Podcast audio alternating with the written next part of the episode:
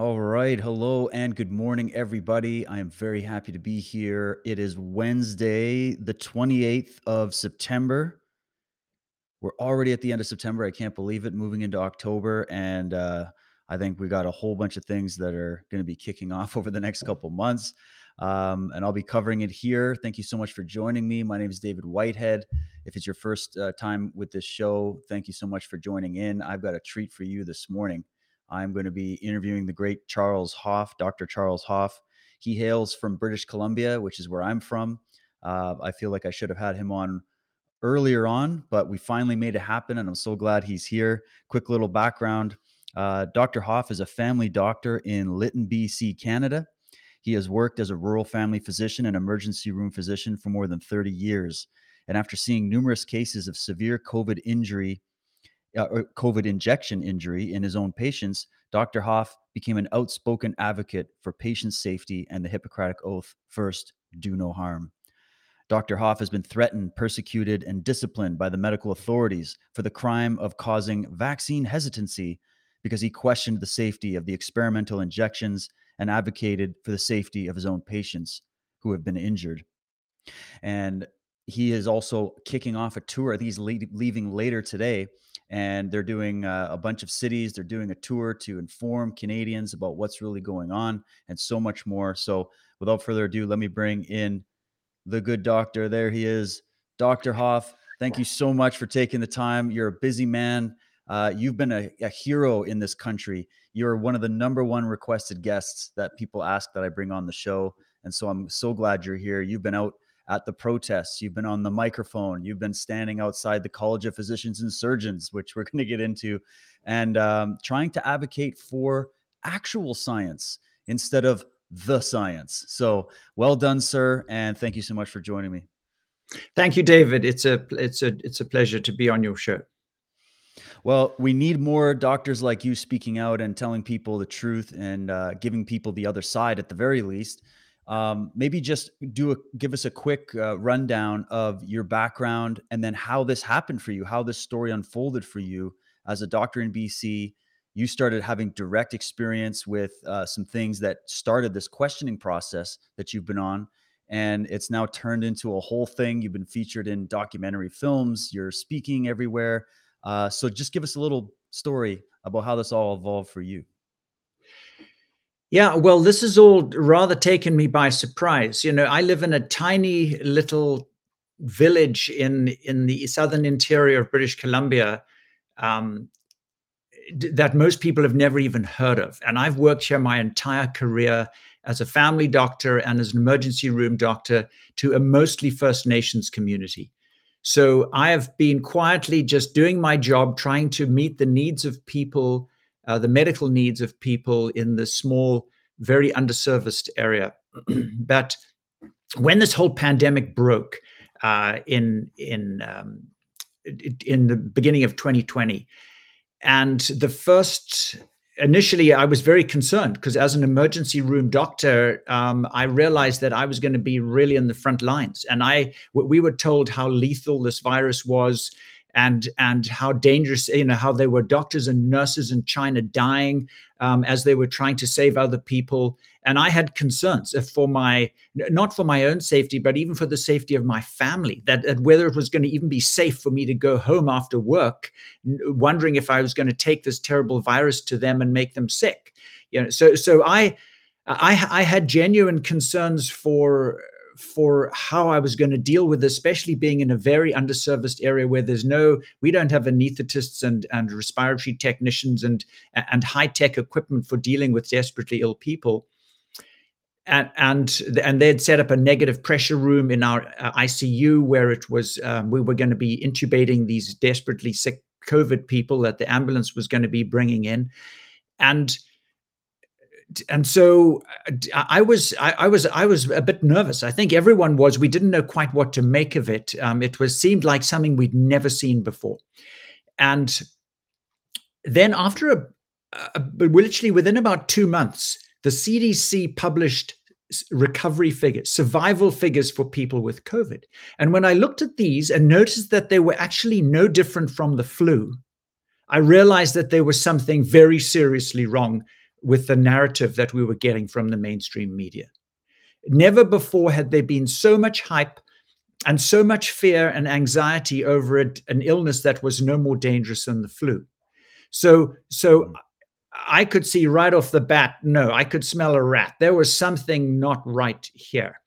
And so um, then when I heard that the um, and of, of, course, the World Health Organization set the PCR as the standard test for diagnosing these people. I mean, most doctors should know that the PCR test cannot distinguish between a living and a dead virus. It cannot just, it's looking just for a piece of protein or DNA. It, it can't tell you if you're infected. So, so, so we will actually never know how many people have had COVID or how many people have died of COVID because they chose a non-diagnostic test that, that and if you run it at a high enough cycle threshold can have a massive number of false positives. So this was used for driving this massively exaggerated hype and and and this literally pandemic of fear. And and, and so just, sorry just to jump on that because that's a question people bring up. Um, in canada i remember seeing numbers a while back about what cycles they were running the pcr test at and i heard it was upwards of 40 45 even more cycles is that do you know what that was or? Yeah, no, it was it was they different labs had different cycles, but there was nothing nothing less than 35. It was generally between 35 and 42 from all the labs I I checked on. Um, anything above 25 is is invalid. So running it at 30, and this is an exponential increase. This is not, you know, so um, you know, each time you go up one notch, it doubles. It doubles the sensitivity. So, so once you get to to a cycle threshold of 35. For example, if you did a, a PCR test on an asymptomatic person, like a traveler returning, or, or, or, somebody who'd just been in contact with somebody who was sick, you've got a 97% chance of getting a false positive, um, or, or, or, the, the positives you get are going to be 97% false positives at a cycle threshold of 35. And once you get up to 42, it's almost 100% false positives. So this was used for driving this pandemic of fear.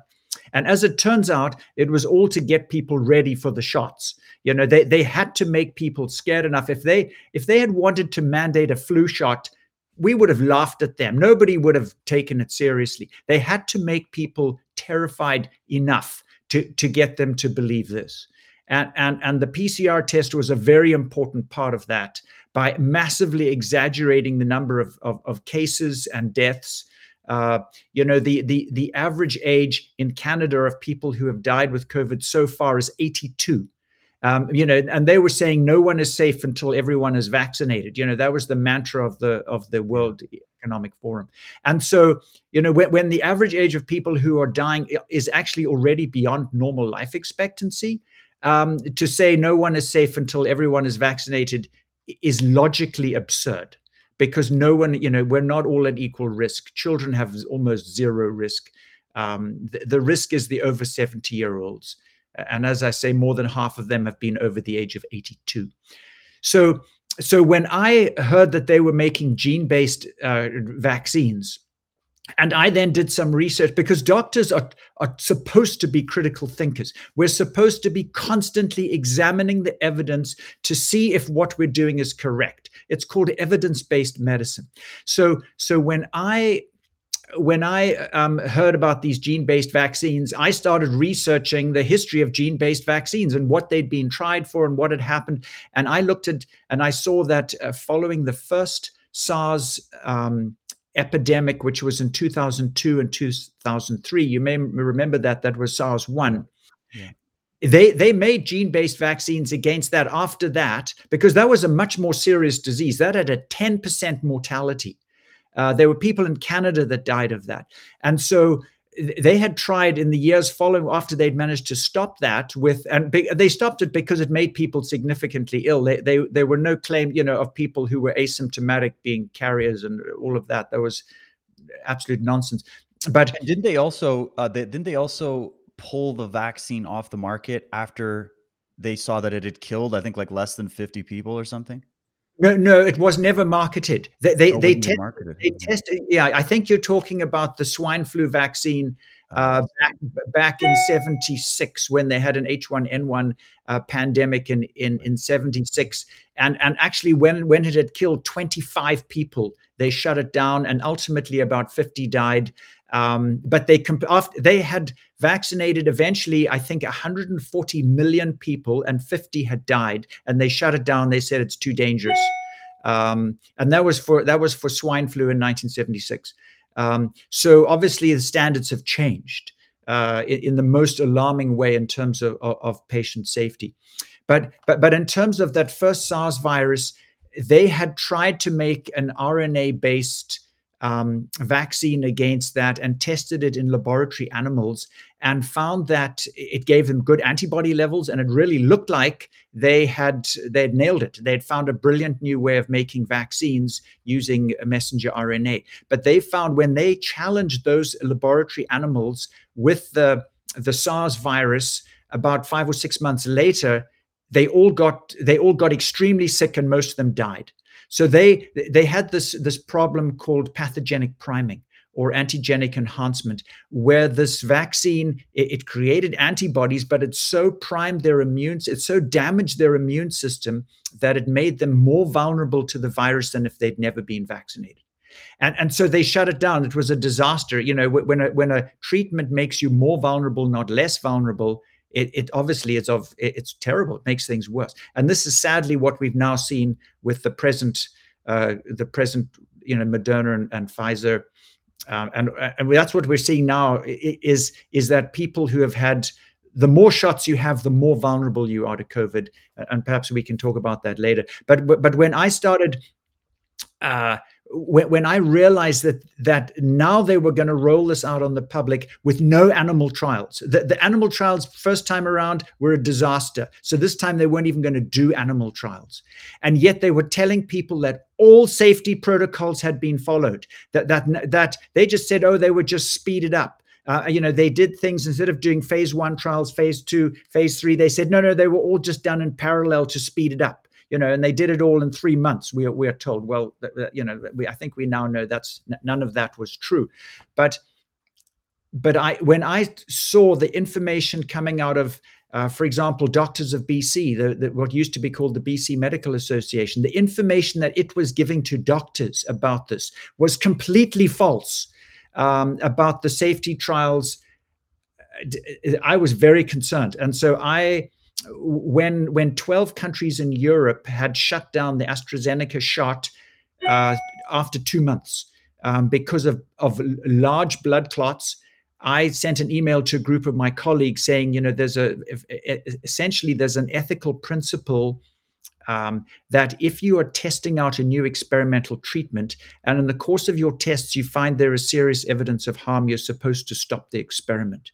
And and you know, I said, look, there is a liability issue for anybody who is giving these shots because there is evidence of harm. The Hippocratic Oath is do no harm. And so I, this, this, uh, this was not a public. Uh, this was not something on social media. This was a private email to 18 doctors, nurses, and pharmacists in in my area who were giving these shots. Just just a bit of um, a bit of discussion a bit of, it was a challenge to them. So you know guys i think we should be reconsidering this. This this is not going well. Uh, and and so i was told i was not allowed to say anything negative about these shots in in my community in my in my in the emergency room where i've worked as an emergency room doctor for three decades. And so Immediately, this was a huge red flag. When a doctor is no longer allowed to question the safety of a new treatment that has evidence of harm, there is something very seriously wrong. And, and so I realized, wow, okay, th- this this is a, a very strange um, and alarming situation. Um, you know, I've never been an alarmist. I've never been a person that has sought out controversy. I, I hate conflict. Um, and, and I was purely trying to advocate for patient safety, and I was told to be silent. And so I then, uh, and in fact, when I did from that email, I was it was sent as a complaint to the College of Physicians and Surgeons, and I was put under um, investigation way back then, near beginning of last year, um, for the crime of causing vaccine hesitancy. But I was told that I was putting people at risk by questioning the safety of this. That is incredible. Like this has been the most mind-blowing part of this whole thing for me. There's many, but this is one where right from day 1, right from the announcement of a pandemic and the announcement of bringing lockdowns of healthy people and quarantining of healthy people as one of the policies. We had biostatisticians, we had doctors, we had it, they were few, but they came out and they said publicly, like we had Professor Knut Wittkowski, if you remember, um, some guys back in the beginning that I remember that were right away saying, "Hold on, why are we changing all of the policies that we used to use when we're dealing with some kind of spread of a virus, right? Why are we Yeah. changing that?" Um, and what seems to have happened, what other doctors have told me, is that all of the manual, all of the protocols we would have normally had for this kind of thing were thrown out, and it was replaced with the China model, the, the way China dealt with it. And um, of course, we know there's a connection between China and and the WHO and Bill Gates and the WHO and all that, but um, nobody really was thinking like that. They were just thinking, okay, what's the what do we do? Okay, we're doing this now. Why have we never done this? And then it rolled from there. And as you said, it started with the flawed PCR test. Then I think it moved. Well, the masking thing was the, the way that they kept the public afraid of this, right? Because if you're walking around, you're seeing everybody in masks, you you believe, oh, there's a there's a virus out there I have to be afraid of. Um, and so was that part of how you started questioning as well? Was you started to see there's a change in the way that we're dealing with this? Why is that? And that change isn't aligning with science. Like what's going on? Yeah, it, it was neither scientific nor logical. But but what what seemed to be very clear is that the media were a key component. The, the, clearly, the media was tightly controlled. Um, you know, I think most people in Canada now know that, that the Liberal government pays the CBC, I think it's 1.2, it subsidizes them 1.2 billion per year. So, so they, unless they want to lose their subsidy, they have to do whatever the Liberal Party tells them to do. So, mm. so this is not a free press. You know, once, once, you know, the, the, the Nazis, um, every fascist organization, communist organization has known that you have to control the media and then you can control the people. And this was clearly the way they were doing it because people were unfortunately, eh, the, the people who saw through this were the people who don't watch television. They could see that none of it made sense. The people who watch television were were sort of deceived and brainwashed and terrified and they were all the people going around you know that didn't want other people in their house and and, and the, the media were, were were were the culprits to a large degree well you couldn't get away from it i mean i i don't watch television and i went to a friend's house they were watching some fights or something and every second commercial even the commercials we're all about this. You'd walk downtown, and on the side of a bus is somebody getting a vaccine or wear your mask, or there's posters everywhere. You're literally in an environment. It's like the Matrix, where you're just constantly your sub your subconscious mind is being exposed to this propaganda all over the place and it was only one narrative and that's how i know from studying politics and these totalitarian regimes in the past um, that that's a sign that we're dealing with something that's not scientific it's something that is basically overt propaganda because that's how it works, right? Like if it's real science, they would have said, okay, we don't really know what we're dealing with right now, but we're talking to different experts and we're putting all the evidence on the table and we've come up with a few different options for you. Uh, my big thing was why, before they even had this so called vaccine, uh, why didn't they start giving people advice on how to boost their immune system and enhance their immune system? Why weren't there commercials or newscasters coming out and saying, okay, guys, we're waiting on this vaccine. But in the meantime, you should be getting vitamin C, D, zinc, get some sunlight, get outside, you know, exercise, eat healthy. Why weren't they giving that advice? Um, instead, they just were live in fear, hide under your bed, bubble wrap your kids, and we'll get you a vaccine in a very short period of time. Don't worry about it, you know? Yeah, it's crazy. Uh, you know, wherever you get censorship of science, then you know there and, and unfortunately we've seen this with the climate change thing. Any meteorologist or scientist who who dared to question the climate change hysteria lost their funding. They they, they were usually fired from their job. Um, you know it's now being shown you know and this is a whole different issue that that that 97% of scientists will will advocate for whoever gives them funding. Um, so whatever you know, that's what they have to say. And so, unfortunately, the it's the same with the media. Um, it, it's he who has the gold makes the rules. That's the golden rule. You know, unfortunately, um, that's what we're seeing. You're so right. You're so right. And I'm, and the climate change. I feel like it's all the same people doing the same stuff. Like they're trying to use fear as they've always used. And then Yeah. they know that if they can induce um, mass hysteria, which is what they've induced, uh, Mattias Desmet calls it mass formation psychosis, you know, pick your favorite term.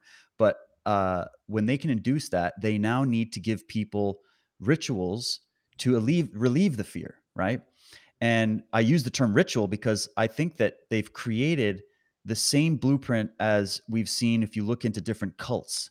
Uh, and this is why I labeled my documentary series Cult of the Medics, just sort of tongue in cheek, saying they've created a cult of science instead of actual science. And with the public, they've given us sort of rites and rituals that we have to go through that help people leave their fear, but don't really work at all and actually harm you. Like you have to wear this mask. To me, that's like a symbol. It's like a you're wearing the the the garb of the cult. You know, you're showing that you are part of the team. And then you you put on the hand sanitizer. That's kind of like your holy water that you have to anoint before you cross the holy threshold of Walmart, uh, which was allowed to stay open, but all the small businesses got closed.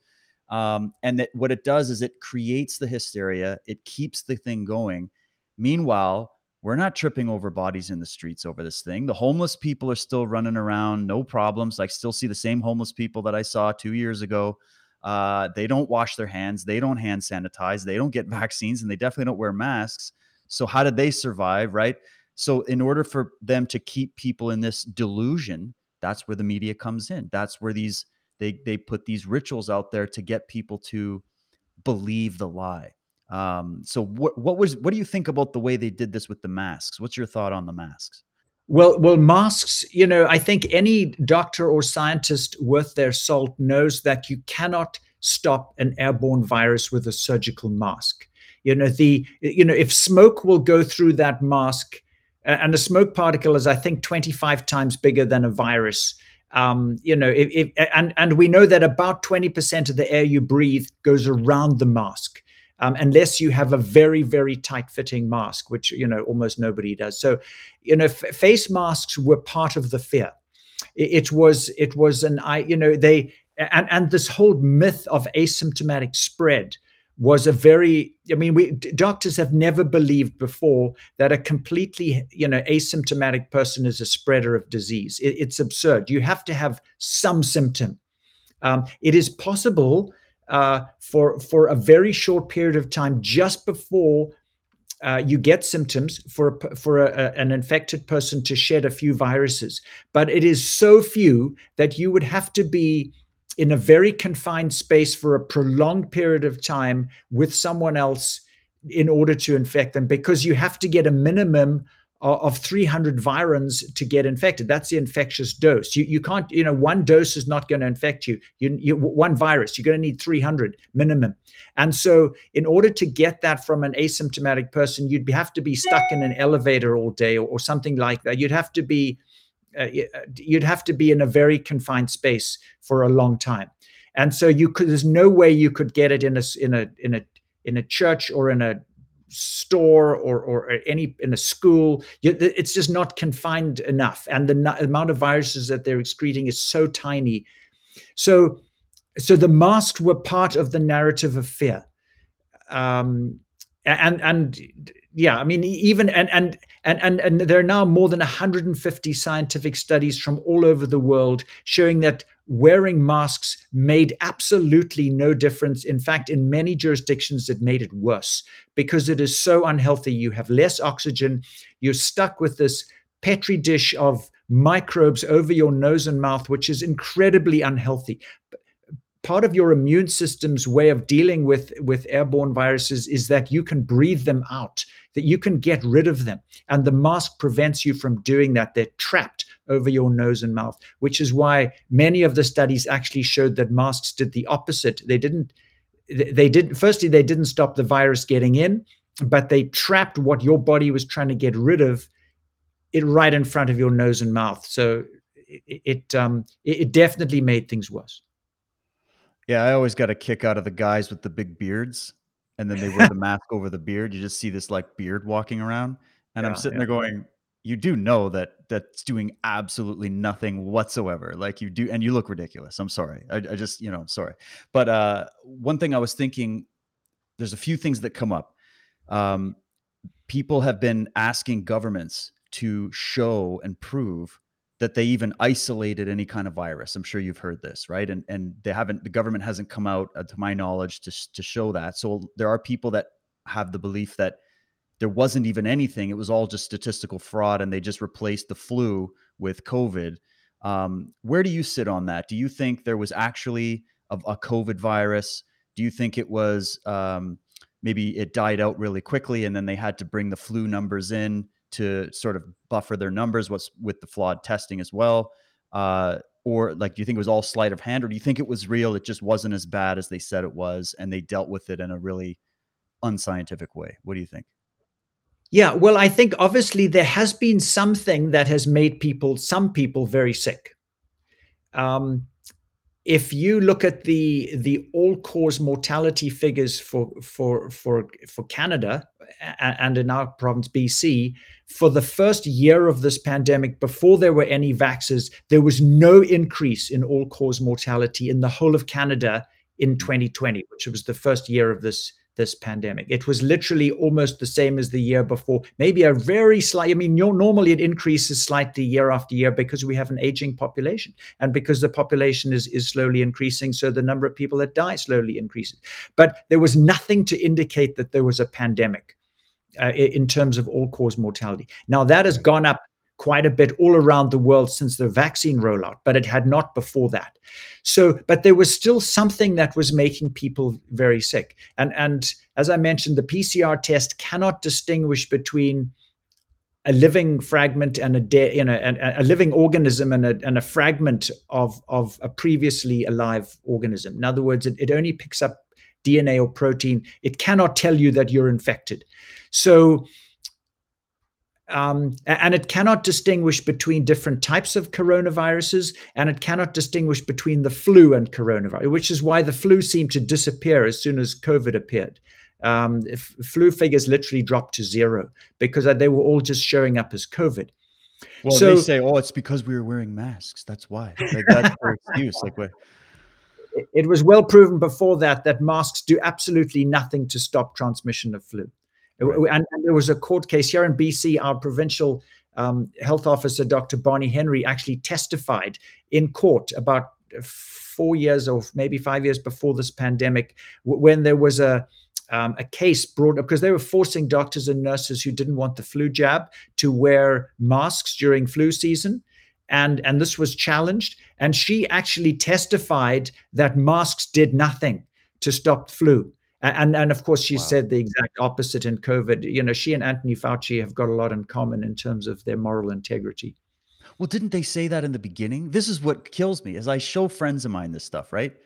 And um, I'm like, okay, here is a clip of Anthony Fauci and Bonnie Henry during the pandemic in the beginning saying exactly what I'm saying that, well, the masks aren't really going to be effective because people don't know how to wear them. They're not properly fitted. They're touching their mask and then touching stuff and then paying with the debit machine behind the fiberglass doesn't make a difference. It's all it's all charade, right? And uh, still, you can't break through these people's minds, unfortunately. But um, they said it and then they changed. And what Fauci's excuse is when he was grilled by Rand Paul is, well, the science is fluid. The science uh, I guess the science is also gender fluid, you know, like it can change by the moment. It's the smartest virus to ever exist, right? But we know that's not really scientific to say, right? No, exactly. I mean, to you know, we're supposed to weigh up not just the evidence that we want. We're supposed to weigh up all of the evidence. And so, uh, you know, unfortunately, um, science is often, or what is called science, isn't often as scientific as most people realize, because you can you can prove or disprove almost anything if you using flawed science. Uh, if you pick your, you know, if you cherry pick your your your data, uh, that's how the tobacco industry for decades got away with with their campaigns to get people addicted to tobacco by employing scientists to design scientific studies to show that tobacco did not cause cancer. And and and they could prove it you know and, and they could say well you know you can't prove that it does cause cancer because some people smoke for 40 years and never get cancer and other people who've never smoked a cigarette in their life do get cancer. So how do you prove that cigarettes cause cancer? And the only way is it, it takes years and you have to use statistics. And of course you can show the carcinogens in it and test you know isolate those out and and show that they cause cancer. But but statistically you can show that people who smoke have an 8 times higher chance of getting lung cancer than people that don't smoke. But it doesn't mean that you can never get lung cancer just because you don't smoke. And and so so they used they used flawed science fraudulent science and also the other thing you know that is key for the pharmaceutical industry as it was for the tobacco industry is to get your people on the government advisory panels. You've got to get your you know people who are on your payroll on the health canada advisory panels so that that they will they will push your narrative. And and and make sure that they use the science that you have come up with which is fraudulent uh, to justify their decision it's incredible what you're telling because now I guess we're learning just how bad it has gotten, how corrupt science and medical science and this pharma industry really is. I think we're just starting to get a glimpse of it. And I had a quote here from uh, Dr. Marcia Angell. I don't know if you've heard of her. She wrote a book um, talking about the drug industry. And she says this She says, It is simply no longer possible to believe much of the clinical research that is published or to rely on the judgment of trusted physicians or authoritative medical guidelines. I take no pleasure in this conclusion, which I reached slowly and reluctantly over my two decades as an editor for the New England Journal of Medicine. And so, what she was hinting at there, and what she explains in her book, is is what you're talking about. How, unfortunately, um, you can use statistics and you can do studies, many of which are actually sponsored by the pharmaceutical companies themselves. Which there's a big bias there, I would think. Uh, that you know now you can't necessarily just trust all this publicated uh, this published science that's coming out uh, especially during a situation like this where there are many vested interests in keeping this narrative going. And um, we've even seen the retractions of some of these studies that came out that started these policies um, and then the policies never really changed even though those studies were retracted. So do you think this has been a problem sort of systemically within medical science for for quite some time now it, it has been a problem. You know, to to have to allow pharmaceutical manufacturers to test their own products makes no sense because there there is a conflict of interest. Um, and unfortunately, the pharmaceutical industry has the the worst track record of scientific fraud and dishonesty of any branch of science because there is so much money at stake. Uh, I, I think since the year 2000, the pharmaceutical industry has paid $30 billion in fines and court, sort, court settlements for covering up harm, for fraudulent science, for, for harming people. And so these people are not just convicted criminals, they are repeat offenders. And we should not believe anything that they say and it absolutely you know with their track record of scientific fraud and dishonesty they should not be or if they test their own products we should disregard it. All pharmaceutical things should be tested by somebody who has no conflict of interest. And that's scientific statement and yet here you are getting hauled in front of the college of physicians and surgeons and you are now a medical heretic. Um, i actually speak speaking of medical heretics uh, I, I, read a book called Medical Heretic by Dr. Robert Mendelsohn. I don't know if you remember him. He wrote a book in the 70s called, or Confessions of a Medical Heretic, is what it was.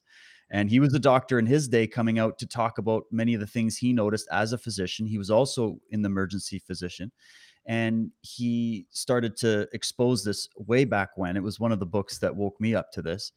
And um, and he mentioned the fact that there's a lot of pressure from these colleges. Could you tell us about how that dynamic works? Is that a major factor here that has prevented the truth from coming out? Is the fact that you're getting blocked by the colleges? Because people are going to ask, why aren't there more doctors speaking out? I think a lot of them maybe even want to, but they feel trapped by their by that college, right? That hierarchy. Yeah, the, the colleges are are are very guilty of this. You know, the the college in in Canada, each province has a college of physicians and surgeons who is the regulatory body for the doctors who are registered in that province. And they hold every doctor accountable to the code of ethics of the Canadian Medical Association. And, and amongst that, you know, in that, so that's about a three page document that, that if, if a doctor, you know, the Hippocratic Oath is do no harm. And part of that is, is this sort of ethical and responsible practice of medicine. So not only do, do doctors need to be appropriately qualified to do the job that they are licensed by the college to do, but they need to do that job in an ethical and safe manner. And it's all about protecting patients. Uh, and so amongst you know in amongst that three page document are, are things like if there is a possibility of harm from a medical treatment, a doctor must disclose it to the patient. And if harm has been caused by a medical treatment, the doctor must disclose it to that patient. In other words, you're not allowed to to, to there's no cover-ups allowed. You, you the doctors have to be right up front about risk and about harm. And so, you know, what we have been seeing with this, where where they there's there are literally cover-ups of vaccine injuries, not only where where um, they, you know, for, for example, I have they, there's a vaccine injury reporting form that doctors are supposed to report vaccine injuries. I submitted 14 of those on my own patients. And in every single case, the response I got no, these are not vaccine injuries. These are all just coincidences. In other words, you can't report. And, and that's how, so this is a cover up.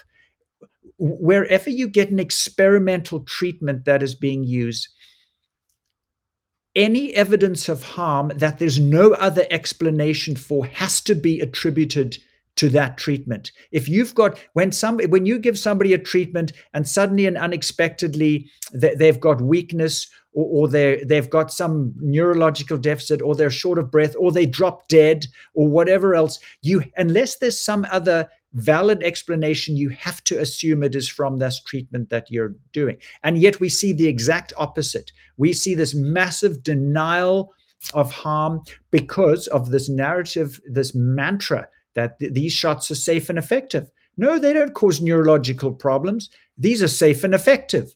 Um, you know, they have what they call um, safety signals that they watch for, but those signals are being buried. Um, it, it is this is astonishing. So, the College of Physicians and Surgeons is supposed to ensure that informed consent is, I mean, an informed consent is not just an ethical requirement, it is a legal requirement. And of course, you can't give informed consent to a treatment if you're not told what the risks are. And, yeah. and, and because these this RNA technology, this gene, ther- these gene-based vaccines are are new technology in this form. Um, they're, they're not new in terms of they have been tried before in the past, but never in this form, never with this delivery system. We have no idea what the five year survival risk. We don't know what the cancer rate's going to be after five years, after 10 years. We don't know what it's doing to fertility. It all looks terrible from what we're seeing, but, but we don't know what the long term risks are. So no one can give informed consent if they're not informed of the risks. And of course, they've been misinformed about the benefits. They were told that you could keep other people safe by having these shots, which is which is absolute nonsense because for both Moderna and Pfizer told us right from the start that these do not stop infection and they do not stop transmission. What they told us is this is going to reduce severe um, injury and death, but um, but um, but clearly it's not reducing severe in, uh, injury and death because the, the vast majority of people who are now dying of COVID in Canada are, are the triple and or people that have had at least three shots. They make up uh, more than 80% of people who are dying of COVID. So, so the colleges have absolutely failed the people of Canada because they have they have allowed these gross ethical violations to carry on. They have allowed this cover up of harm. they have allowed this medical treatment to be administered by people who shouldn't, you know, for your employer to tell you that you need a certain test or a certain um, uh, treatment should be illegal. They are not a medical practitioner. They have no license to practice medicine. Only a doctor should be able to tell you that you need a medical treatment or a medical test. And even then, you should have complete freedom as to whether you want it or not. And right. to so to be impoverished by losing your job or or or, or um, you know is is absolutely it's it's it's absurd and the colleges are the one organization who should have stopped these ethical violations and they have not so they have betrayed they're sort of like the watchdog that is supposed to keep doctors in line and in fact they have been complicit in these horrendous deeds that we've seen in the last 2 years yeah, it's like who's watching the watchers, right? Someone has to keep an eye on them. Uh, thank God for people like you, Dr. Hoffe. Um, and as I was thinking about safety signals, I mean, I'm no doctor, I'm no scientist, but I just have, you know, some common sense. I'd like to think, anyways, where I look around and I see all these athletes dropping dead. I see heart attacks. I know people personally um, who they're not waking up. Like I've people that I know in my neighborhood have just been passing away in their sleep. Uh, I've spoken to paramedics who are on the ground. So they're considered the front front line. These are the people that are supposedly out there picking up all these COVID patients, and they've been telling me consistently uh, that the number one things they've been picking up from the beginning. There, one of them worked in Vancouver. He said I was working supposedly in the ground zero of uh, the outbreak in BC, and there was no out. There was nothing happening. We were picking up overdoses, heart attacks, and suicides. That's what we were picking up. And um, right now I see ambulances going by my house multiple times a day, and you just always wonder, you know, what's that about? And um, and then you got Justin Bieber. I mean, half his face is falling off, you know, and he's canceling all of his tours, and other celebrities are canceling their tours because they're ill. Um, movie productions have been stopped because people can't come into work. And I always ask, people keep going, COVID isn't over. And it's like, well, everybody's jabbed. So what does that tell you? Is it really COVID or is there something happening? We got cruise ships and military vessels that have 100% vaccinated people on board and everybody's wearing a mask and they're still having outbreaks. So to me, I don't know if it's if it's it's a certain kind of science you need to know to understand how that's even possible, but a layman looks at that and goes, "Those look like some signals that something's going on and it only started after the shots." Do you see that as well? Like some people will tell me, oh, all this myocarditis and everything, it's because of COVID. And I'm like, yeah, but we didn't see this happening prior to 2021 during the alpha outbreak. We didn't see that. And I'll say my last bit I had whatever this was, what, or I had something. As we said, uh, I, for February 2020, I got something that knocked me down for eight days. I'm a healthy guy, I'm proactive. My wife gave me a eucalyptus steam bowl, Dr. Hoffe. She did, you know, those old things you take eucalyptus, boiling water, you put your little cloth, it's like the old, uh, the old way to do it. And you breathe in the steam. And immediately after we did that, I started feeling better. And I went, okay. So I recovered from whatever that was. And I'm strong and I don't have myocarditis. I don't have any problems. And um, yet they're trying to tell us that all the things we're seeing is due to COVID but you saw that change, didn't you? That it was after the rollout that we saw the increase in all these heart issues and and blood clotting and all that stuff. Yeah, yeah. You know, as I, I mentioned to you, the anxiety that I had when this all started, um, th- that you know, I had I had concerns. Yeah, because we were told that there were doctors and nurses in China who were dying, um, and, and of course you know that when somebody is very sick with a virus, they are shedding massive amounts of virus. It's not like an asymptomatic person that's shedding a couple of little viruses. These people are shedding millions and millions, and so they're highly infectious. those critically ill people, and and our so our negative pressure room and our emergency room um, was never ever used for one single patient because the ambulance 18 months into this pandemic, our health facility got burned down and, and I lost my medical practice. Um, oh, wow. Sorry. But by the time that happened, we had not had one single COVID patient brought into our ER in the entire pandemic in 18 months. That, that negative pressure room had sat idle and empty, gathering dust. Um, and and and the, the, First Nations people here in Lytton would come at seven o'clock in the evening during the first year of the pandemic to honor these amazing heroes that were in the front lines that were saving all these lives. And I would go and stand there with the nurse, and, and I would feel like an absolute fraud because we had done absolutely nothing. The ERs all across Canada were more quiet than ever before. The, the ICUs wow. were more empty than ever before, and yet the media was telling us that the healthcare system was on the verge of collapse, you know, and that it was being strained. It, it was absolute nonsense. You know, they would find some place somewhere where where they were very busy and and and make you think that the whole country was like that. And and so unfortunately, the legacy media are guilty of incredible misinformation. Um, and it, it, yeah, it's been a, it's been appalling, and, and and it's very sad that that the medical profession has not had the moral integrity to stand up. Uh, you know, as a as a this is a this is medical tyranny that we have experienced, and and the doctors doctors should be capable of enough critical thinking and have enough moral integrity to stand up and say this is wrong that, you know, firstly, that, that, that what people have been told is not true.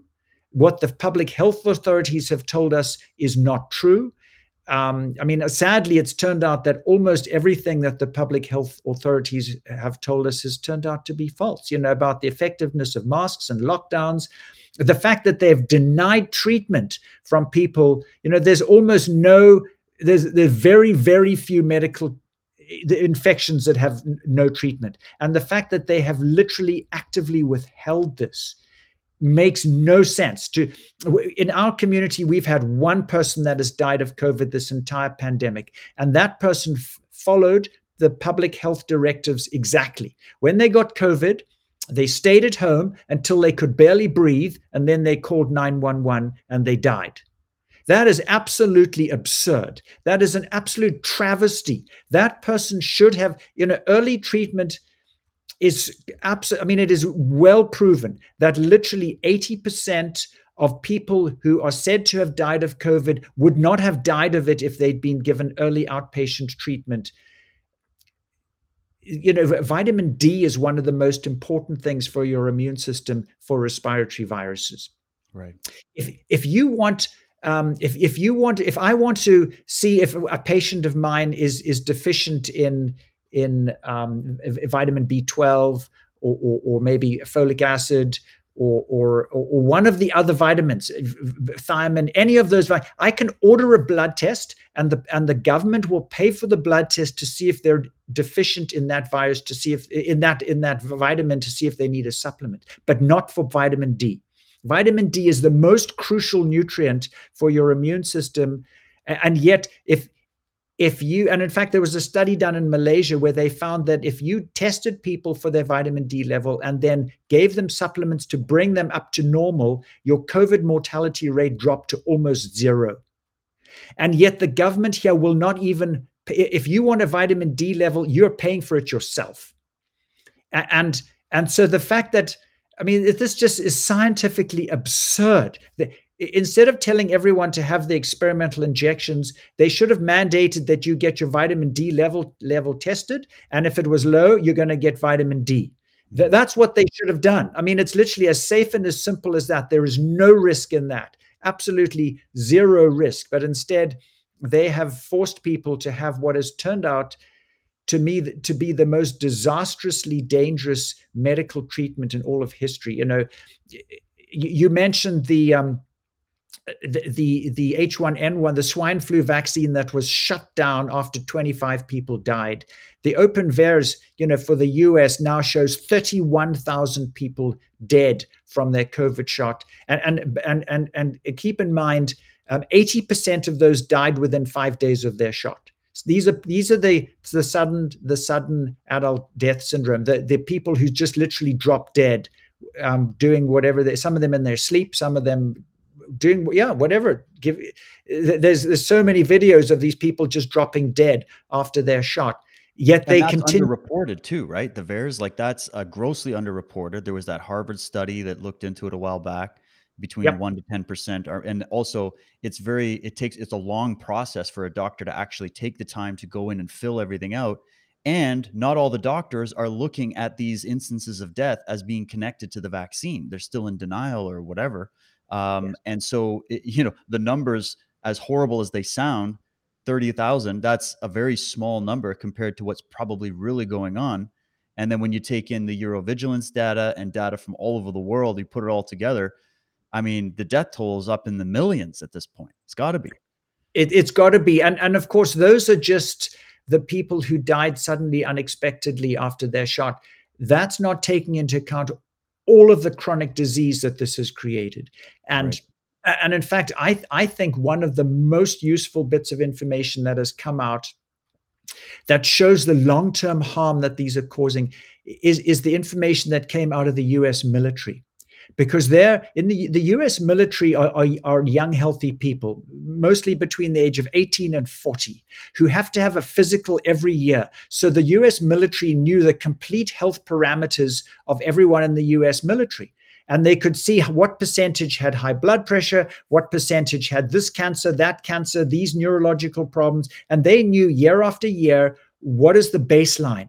And then they mandated these vaxes for the US military and and the you know there were some that were subtle things like anxiety disorders went up by 2300% high blood pressure um, there was a 20 fold increase in high blood pressure. In other words, 20 times as many people in the US military had high blood pressure after their COVID shots than before. Um, every man, kind of cancer you can think of, uh, female infertility went up by fivefold, uh, male infertility threefold. This was just in the first year. These were just after two shots. Uh, and of course, the damage is cumulative. So, so these these are creating massive amounts of chronic disease, um, which is of course absolutely wonderful if you're a pharmaceutical manufacturer, because now these people are going to have to be buying your products for the rest of their lives. And so this is this is creating disease. It's not just creating death, it is creating medical problems which are hugely lucrative to the pharmaceutical industry. Wow, it's such it's just incredible. Um, there's so many places to go, but we're a little short on time. I want to finish with a few things. I want you to talk a little bit about the film that you're in, Uninformed Consent. I got to go and watch a private screening of it, and um, and it was just it was a fantastic film. You did an amazing job in it. Talk a little bit about the film and uh, and and how well is it doing, and then we can maybe get into the tour that you're about to embark on. Yeah, well, that that, that documentary. Um, so so my my part in that was actually filmed when I was on Vancouver Island. The the um, Todd Harris, who's the who's the creator of that film, who was the brains behind it, um, had came to a couple of the presentations that Dr. Malthouse and I were doing on Vancouver Island. And he said to me, you know, could he interview me? And I, I didn't really know what he was going to use it for. So I literally went to his house and um, and he interviewed me and and I just spoke my mind. I spoke about some of the things we've spoken about about medical ethics and about the principles of patient safety that I am passionate about. I mean, what drives me, you know, the Hippocratic oath is do no harm. And, and, so that is why every doctor should be extremely concerned about patient safety and evidence of harm.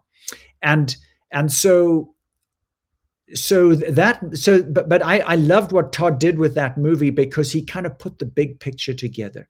He pulled together all sorts of credible um, people who who had firsthand experience and who had the knowledge to be able to really shed shine a light in this darkness. And so uh, that that that that movie's now gone around the world and it, it, needs to keep going. I think everybody needs to send that movie to to everyone they know because hopefully it, it sort of puts the big picture together.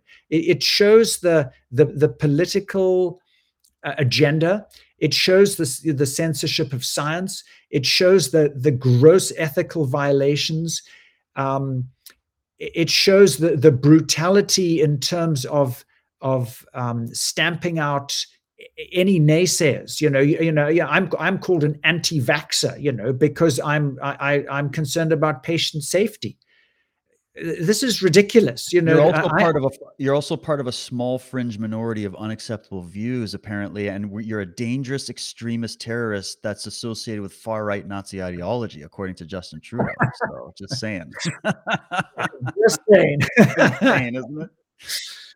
Unacceptable views yeah a small fringe minority. But you know fortunately that fringe minority is gradually getting bigger um, and in terms of to be the majority now, yeah, yeah, in terms of unacceptable views, I, I think we need to try and encourage critical thinking, and try try and encourage people to actually stand up for the values that have been the bedrock of our society for generations, which is honesty, uh, you know, and truthfulness, and I mean, you know, without honesty and truthfulness and trust, our, our whole society collapses we have to be able to trust one another. And when our when our leaders and our medical authorities turn out to be completely untrustworthy we need to be trying to do something about that.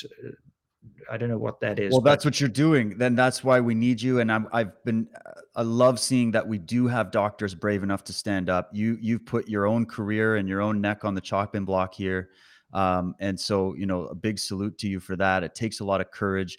You would probably say, "Hey, I'm just doing my job. I'm I'm honoring the Hippocratic oath." But there's a lot of doctors, sadly, that um, for whatever reason have decided to stay quiet or um, are now still parroting the narrative. I still see them on Twitter. We don't know how many of those accounts are even real, but there's got to be real people still pushing this as well.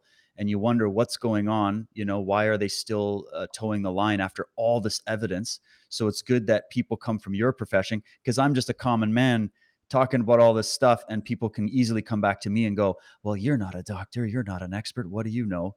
And um, yet I'm just here trying to do the same thing as say, "Hey, use critical thinking. Go listen to multiple perspectives. Look at the evidence yourself. Uh, go off your own personal experience as well, and then form your own opinion." But if we're getting pigeonholed by the media and the whole thing as to looking at it from only one perspective and you're not seeing the other perspective, then the public doesn't even know that this other side exists. Although, because of films, because of these tours, because of these protests, because of shows like this, uh, we are we are getting the message out. And I I know you're about to embark on a tour to go and help spread the word. Could you tell people about what you got planned for the tour? How many cities? And what's the what's the goal of the tour? Just to help inform people, give people hope. What are you going to do? Yeah, so so I previously went on on a couple of tours with with Dr. Stephen Malthouse, and there were some other doctors that were involved, and we toured BC uh, back in the wintertime. Um, and there were a lot of COVID restrictions then. So, you know, some of our events were outside, you know, at sub zero temperatures. And I realized how tough Canadians were that they could stand outside at sort of minus 10 or whatever it was uh, for hours on end, and I was frozen. But you know, I grew up in Africa, so so you know, my, the only ice there is in your drink. Uh, so, so I had to wear winter woolies. But but but um, so this is a tour called Justice for the Vaccinated, and you know, our previous tours were actually trying to warn you know they, they were going after children back in the in the wintertime in, in december january. And, and this was horrifying because you know the risk of covid to children is almost zero. Um, they are they are naturally protected against it and and the majority of children don't even get any symptoms when they have covid. Um, and and so the fact that they were wanting to inject them with these shots that have the worst track record of any medical treatment in history i mean they've broken all records for harm um, was what motivated uh, me to go on those previous speaking tours. So, so this this tour is um, is going through nine cities in, in in in British Columbia, in in the interior and the north. So it's starting in Kamloops, going all the way to Prince Rupert, and ending up in Vancouver, where I'll be making another speech. Um, on the 7th of October outside the College of Physicians and Surgeons. So that is, in fact, a, a, the, the third medical tyranny protest against uh, outside their offices. Th- those those, I believe, happen on the same day outside every College of Physicians and Surgeons in Canada, all on the same day. And this will be the Amazing. third one. and, and where it's trying to hold the college accountable to the fact that they have failed the people of Canada and the people of every province by allowing these travesties of medical ethics and these abuses of medicine to, to occur. And so, so these these these tours are to let people know about what the shots have done, to give them some suggestions for how to treat the harm, and to give the vaccine injured a voice where they can come and tell their story. Incredible. And I love that you're just taking it right up to the black gates, man. You're just going right up in there. Let's go and do it right on the steps of the college. Uh, it's just, you know, you've got a lot of courage and I love it. And we need more of it. And it's also going to inspire more people to come out. Um, two final questions. One is Have you had more of your colleagues joining in the fight as of late? Or is it still just the small group of doctors do you feel like it's it's it's starting you're seeing progress in your profession and then the second would be is there any hope you can leave with people for that maybe have taken these jabs that are having issues um, everybody's asking the same question what can we do to save these people yeah well firstly yeah is the medical profession waking up um, i unfortunately, um, I have been scapegoated. You know, back in February of this year, February 2022, the college issued a citation against me. By that point, I'd been under investigation for almost a year. They issued because I was going on speaking tours. You know, they had threatened me. I was fired from the ER for for saying that a, that a person with natural immunity didn't want didn't need to be vaccinated against a, a disease that they're already immune to. And I so I, I I was fired from the ER after being an ER physician for almost three decades for for saying that natural immunity was a was a valid defense against the disease. Um, and and so the college went after me, and, and as you know, I've had numerous complaints from them. Uh, it's kept me very busy answering their crazy complaints because they are not based on science or, or ethics. So um, they issued this citation across Canada against me. Uh, in fact, the first I heard about it was from Global News, uh, that a reporter from Toronto phoned me and asked for my comments on the citation against me. And I said, Well, what citation? Can you tell me about it? And, and this was literally like a warning shot fired across the nation to any doctor out there do not contradict the political narrative. Do not do what Dr. Hoffe has done because you will be disciplined. This citation said that they were going to be appointing a disciplinary a panel to to to examine and discipline me for contra you know for basically and they you know they they they spelled out a few things for saying that ivermectin was an effective treatment. You're not allowed to say that. Um, you, you you're not you know i had spoken about microclotting from research i'd done in my own patients. Not allowed to say that. You, you're not allowed to say anything bad about these things and i had done that. So so by sending this out across the nation, this was like a warning shot to every other doctor keep your mouth shut. Do not, if you go against the political narrative, you will be put under investigation and disciplined. So so that is I think why most I mean many doctors that I know who who can see that this makes no sense they're unfortunately hiding in the shadows because they need to still earn a living. They cannot, you know, I, I, I was fired from the ER. Fortunately, I still do have a license, but it's very restricted because, you know, half of the work I did was as an ER doctor. Um, so I can't do that anymore. I paid the price. Um, and they're not willing to do that because they have families to feed, they've got a mortgage to pay. Uh, yeah, I can see why, but but but ethically, you know if you if, if a doctor has moral integrity if you see somebody else being harmed and you do absolutely nothing to prevent that harm you are complicit in that person's harm. And that is why and, and that is why I, I would be failing this nation if i kept silent because i have seen the harm firsthand. Wow just i got goosebumps as you're talking. It's because I know what it must be like to stand up to that big system. Um, it just because how how big it is and how much it influences your life. And as a doctor, you go through so many years of medical training. You invest so much of yourself in your business, especially when you're a doctor that really does legitimately care about your patients and really wanted to get into this field to help people and to heal people and to be the healers that any society would need and to see how it's just been trashed and they've threatened people I, I, can understand why a lot of doctors and people wouldn't want to speak up because of what they've seen happen to people like yourself and many many others. But at the same time you sit back and you go at what time does your conscience kick in? And you just see what's happening and you don't do anything. And i i, I couldn't sit back and i can see that you can't sit back. And uh, i just encourage any of those out there any medical doctor nurse paramedic anybody in the system in the government the police doesn't matter if you're sitting back and you agree with us and you want to say something but maybe you were too afraid before get rid of that because where we're going they're going to take all of our freedoms away. They're going to not stop here. This damage is going to be a damage to the humanity that will ripple for time moving forward. And we can't even calculate the damage that this is going to cause in many different ways. And so to sit back now, how is history going to judge you? Right? How did history judge those who sat idly by in the past during these types of situations? And so we need more people to stand up, have the courage, speak the truth, even if your voice is shaking, um, because this is bigger than just pensions. This is bigger than income. This is bigger than uh, just a job. Uh, this is about the lives of of humanity. This is about our country and our freedom.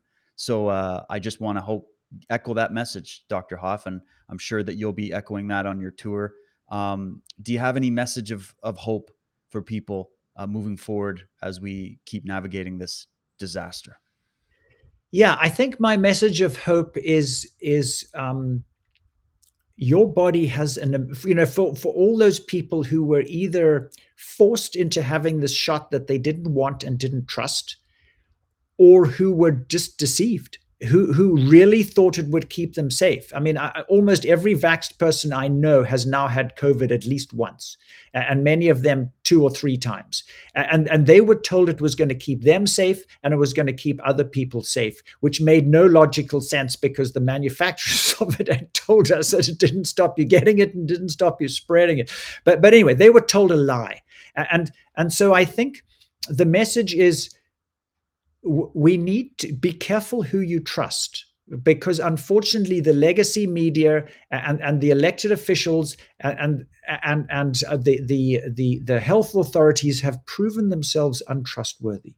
So we need to develop some critical thinking skills and actually be able to think for ourselves. But not only that our bodies have an amazing ability to heal ourselves. God gave us an immune system, a repair system. So the most important thing is don't get any more shots. I mean, really, that is the most important thing. Um, these, you know, these, this spike protein is a patented bioweapon. You do not need it in your body. It's not going to do you any good. Uh, it's the same bioweapon that's in the shots as in the virus. You just get way more of it in a shot than you would from a COVID infection.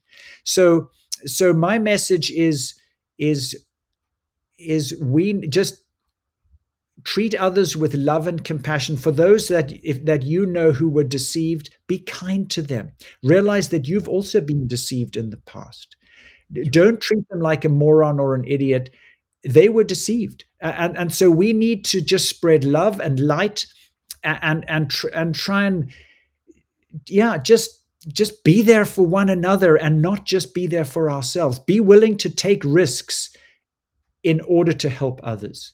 That is my message you're a good man, Dr. Hoffe, uh, a true inspiration. And I've thoroughly enjoyed this conversation. Very informative. I can't wait to uh, follow more of what you've been doing. Please stay in touch. You're welcome back anytime for updates or anything like that. I guess I should quickly just check with you. Do you know where people can go to find information about the tour if they're living in British Columbia? Is there a website that all that information is posted on, or do they follow a Facebook page? Or yeah, um, I, I actually I, I don't know. Um, I can uh, look into it for you. I got Chris's number. I'll, I'll ask. Yeah, yeah. I'm, I'm afraid I, you know, I have never ever asked to speak or interview anywhere. I, I only, I, I, I, accept invitations sometimes um, because I get overwhelmed with requests, uh, uh and so I don't have any yeah, I've never put any on, on, me. One of the accusations against me is that I've that I've posted stuff that is wrong, you know, that is misinformation on on social media. I mean, I've, I've never put anything on social media in my life. So so I, unfortunately, there are other people like you who do that. I'm literally just a voice in the wilderness crying. well, I'll po- I'll find it out and I'll post it for people. Um, I'm not on Facebook. They they they banned me a long time ago. Um, but uh, you can get me on Telegram and I'll put the updates there and we'll keep following what you guys are doing because what you're doing is so important. And I'm glad to hear that these types of tours and informational um, sessions and speeches are going to be happening worldwide as well. We got to keep speaking the truth, uh, keep standing up for what real science is and what real health is and uh, you know the truth is going to ultimately win in the end i think. So dr hoffe has been a true pleasure. Thank you for giving me this time today. Thanks to everybody for tuning in and uh, let's stay in touch and I, I wish you all the best on this tour you have coming up. Yeah thank you david. It's it's been an honor talking to you have absolutely all right we'll say goodbye and then i'll just sign off with my people here um, wow incredible guys that is Dr. Hoffe, go check out his work. Um, just a brave soul uh, trying to do the right thing. And we need more people in the medical field doing that as well. And uh, salute to all of you who've come out and spoken the truth uh, at great risk. Uh, all of us have suffered in some way, shape, or form due to this. But if we stick together, we stay focused on the truth, we stay focused on, uh, you know, freedom being the base of everything in our conversations. And as Dr. Hoffe was saying, show empathy, show some compassion for those people who sadly were deceived by this very sophisticated propaganda. Uh, it's very hard to, if you don't know the history of it, if you don't understand how these totalitarian regimes rise up, and uh, then of course you're going to be swindled easily. So uh, please keep tuning into shows like this where I'm going to continue to bring on guests and present information that's going to help you understand just how this works and how to combat it and uh, to hopefully give you uh, all the tools you need to survive this medical uh, apocalypse that we're all experiencing. And um, you know, one thing I would say is just stay also really on the ball with your health. What can you do to enhance your immune system? You know, what can you do to change your diet, your your sleeping patterns, to to work to become uh, to help that immune system, that innate natural immune system, to shine its brightest. Uh, what what can you do to stay healthy mentally, to stay positive. Uh, these are the things that we all need to work on. We need to help each other with it. We're a community of freedom fighters and truth warriors, and uh, we need to get each other's backs and support each other through this process, especially as more and more people are going to be waking up and they're going to have a lot of questions for you. So I'm going to do my best to give you guys as much of the information and the sauce and all the details that you need to equip you in this information war. So keep tuning in here. Thank you all for joining me, and I hope you'll join me next Monday. I have a show uh, Mondays at 3 p.m. Pacific, 6 p.m. Eastern, and also my new Wednesday morning slot at 9 a.m. Pacific, 12 p.m. Eastern. And with that, I'm signing off. Thank you so much. Go check out my new documentary series, Cult of the Medics. Thank you to Rise Attire for this great swag that they've done to help support the sh- that pro- that project. And of course, you can watch all those episodes for free right now at cultofthemedics.com. You can get all my information as to where you can find my shows and my social media over at dwtruthwarrior.com. And as I said, I will be going over to my Telegram and I'll be finding all the details about the tour and uh, all the work that Dr. Hoffe has been doing. So thanks, everybody. Have a great day. Truth wins. We'll catch you next time. Cheers.